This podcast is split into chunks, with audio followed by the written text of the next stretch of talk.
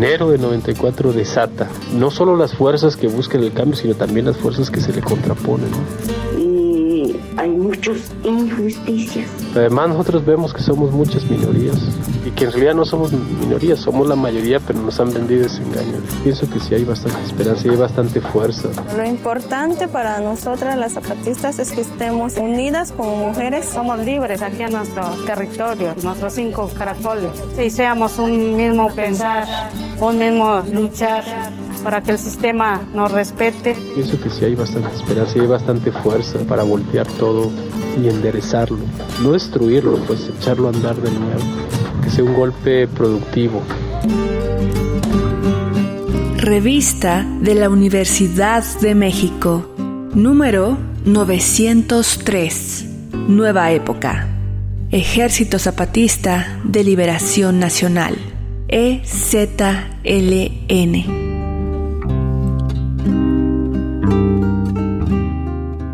Bienvenidos al suplemento radiofónico de la revista de la Universidad de México. Yo soy Elvira Liceaga y este es nuestro segundo programa de nuestra serie de zapatismo. Y hoy vamos a hablar con Maybelline Flores. Ella es socióloga, es profesora en la Facultad de Economía.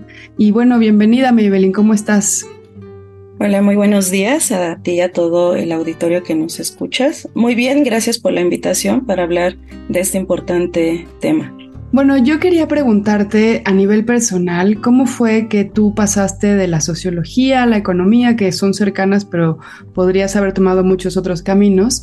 ¿Y cómo fue también que te interesaste en el zapatismo? Bueno, yo estudié sociología hace ya este, bastantes años. Mi interés eh, desde la sociología fue abordar el tema de pueblos originarios, pueblos indígenas, sobre todo la cuestión económica y social que tienen estas eh, poblaciones y comunidades. Sentí la necesidad de complementarla con aspectos de teoría económica para poder eh, comprender a profundidad pues cuáles eran eh, las causas estructurales que estaban propiciando que estas comunidades la mayoría de ellas vivieran, muchas de ellas aún viven en condiciones de alta marginalidad y de pobreza. Fue así que yo me fui acercando al análisis económico y pues he podido profundizar un poco más a raíz del cambio de modelo económico, ¿no? Que como muchos ya sabemos es un tema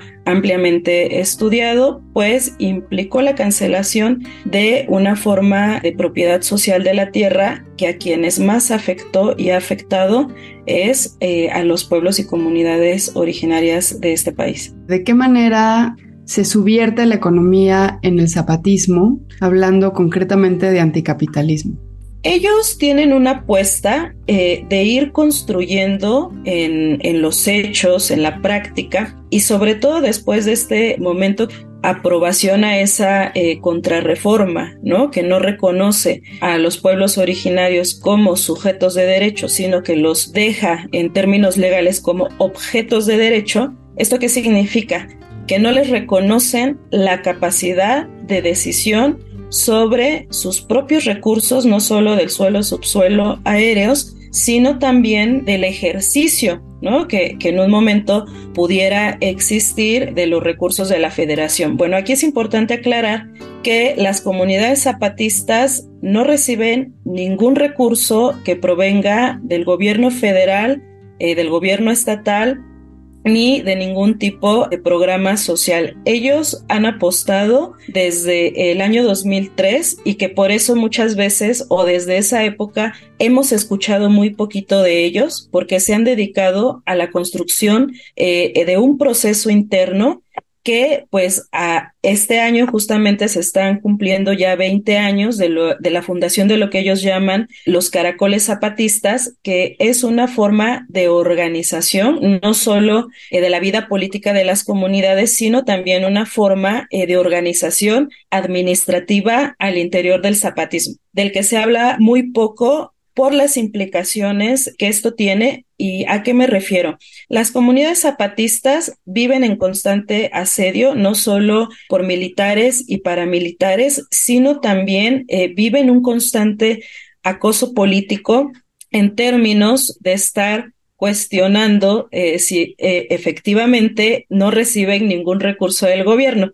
Esto es un poquito complejo de comprender, sobre todo porque estamos acostumbrados a un modelo donde el Estado y el mercado van a proveer los satisfactores, digo, desde las definiciones más clásicas de la, eh, de la economía, los satisfactores a las necesidades de la sociedad. En el caso de los zapatistas, hablando de estas formas eh, de vida anticapitalistas que ya se practican en las comunidades y que tienen que ver también con el establecimiento de otras formas de relacionarse la producción y reproducción de la vida eh, social al interior, tenemos que, por ejemplo, ellos no tienen como principal objetivo o meta la persecución de la ganancia.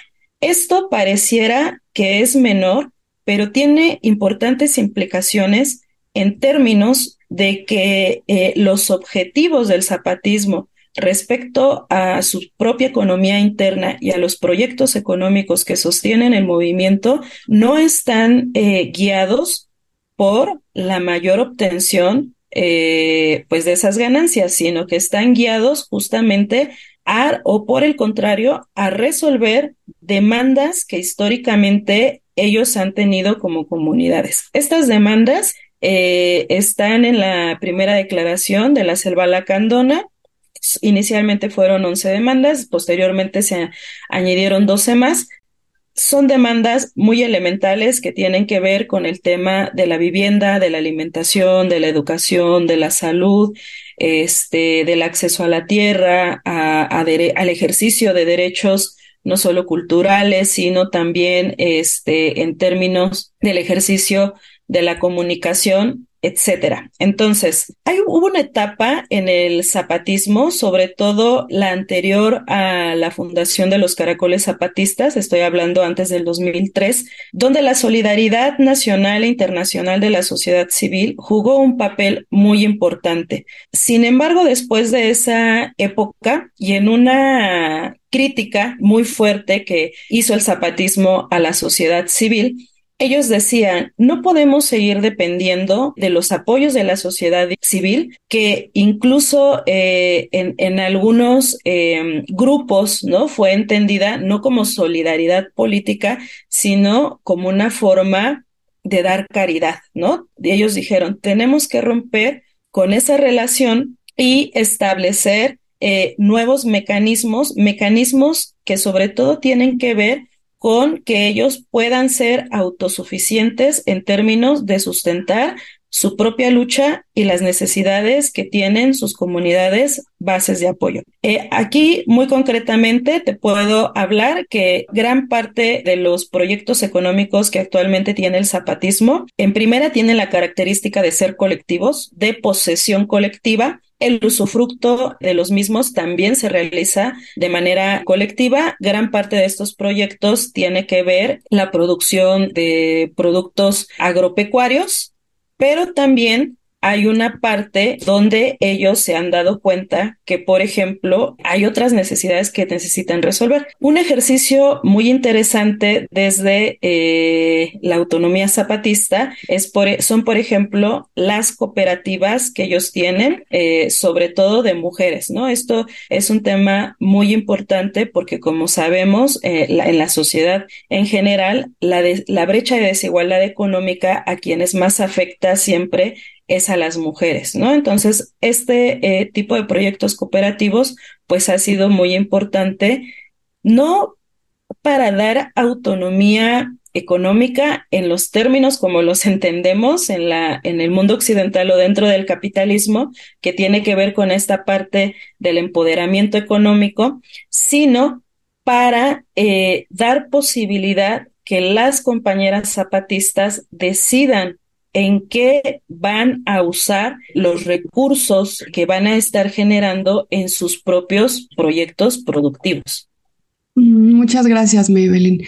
Además de las cooperativas, ¿hay otras instancias anticapitalistas que te gustaría mencionar en este programa que le dan independencia no solo económica, sino ideológica a los zapatistas? Bueno, eh, me gustaría regresar un poquito al, al, inicio de todo esto y justamente conectarlo con este tema eh, que mencionaba, que es el de la posesión de la tierra. Yo sé que suena o que no son los términos eh, de análisis a los que actualmente estamos acostumbrados, pero el hecho de que ellos sean los posesionarios de eh, su principal medio de producción, dado que son eh, comunidades que tienen un fuerte arraigo a la tierra, pues hacen una diferencia bastante importante. Aquí hay que mencionar que si bien no existe una propiedad sobre la tierra, como la entenderíamos, eh, digamos, desde la lógica capitalista, donde sabemos que la propiedad privada es un elemento sustancial de este modo de producción, en el zapatismo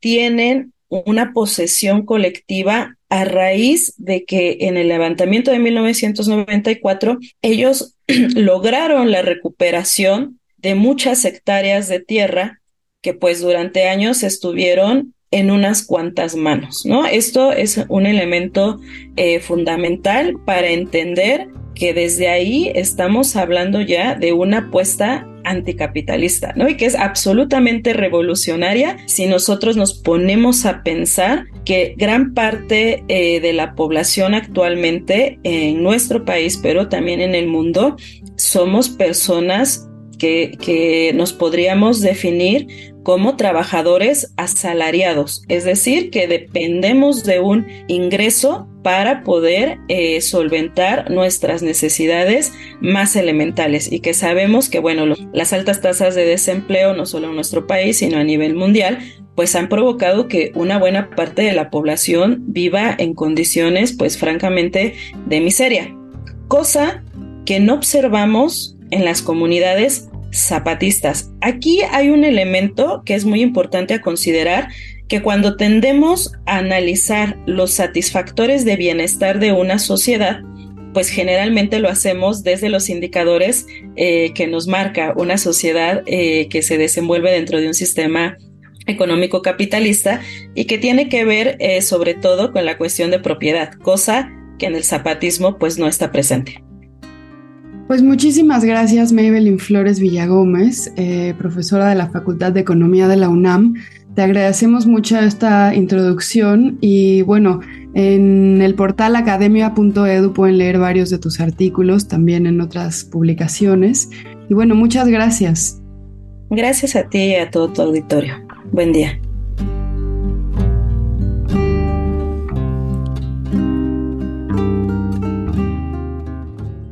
Hemos llegado al final del programa. Consulte nuestro número de este mes en www.revistadelauniversidad.mx. Y recuerden que pueden comprar la revista en librerías UNAM, Educal y varias independientes. Sobre este programa pueden escribirnos a arroba shubidubi y nos encuentran en redes sociales como arroba revista-unam. Gracias a Yael Weiss, a Frida Saldívar y a Juan González. Yo soy Elvis Liceaga. Hasta pronto. Este programa es una coproducción de la Revista de la Universidad de México y Radio UNAM. Consulta esta entrevista y las anteriores en radiopodcast.unam.mx.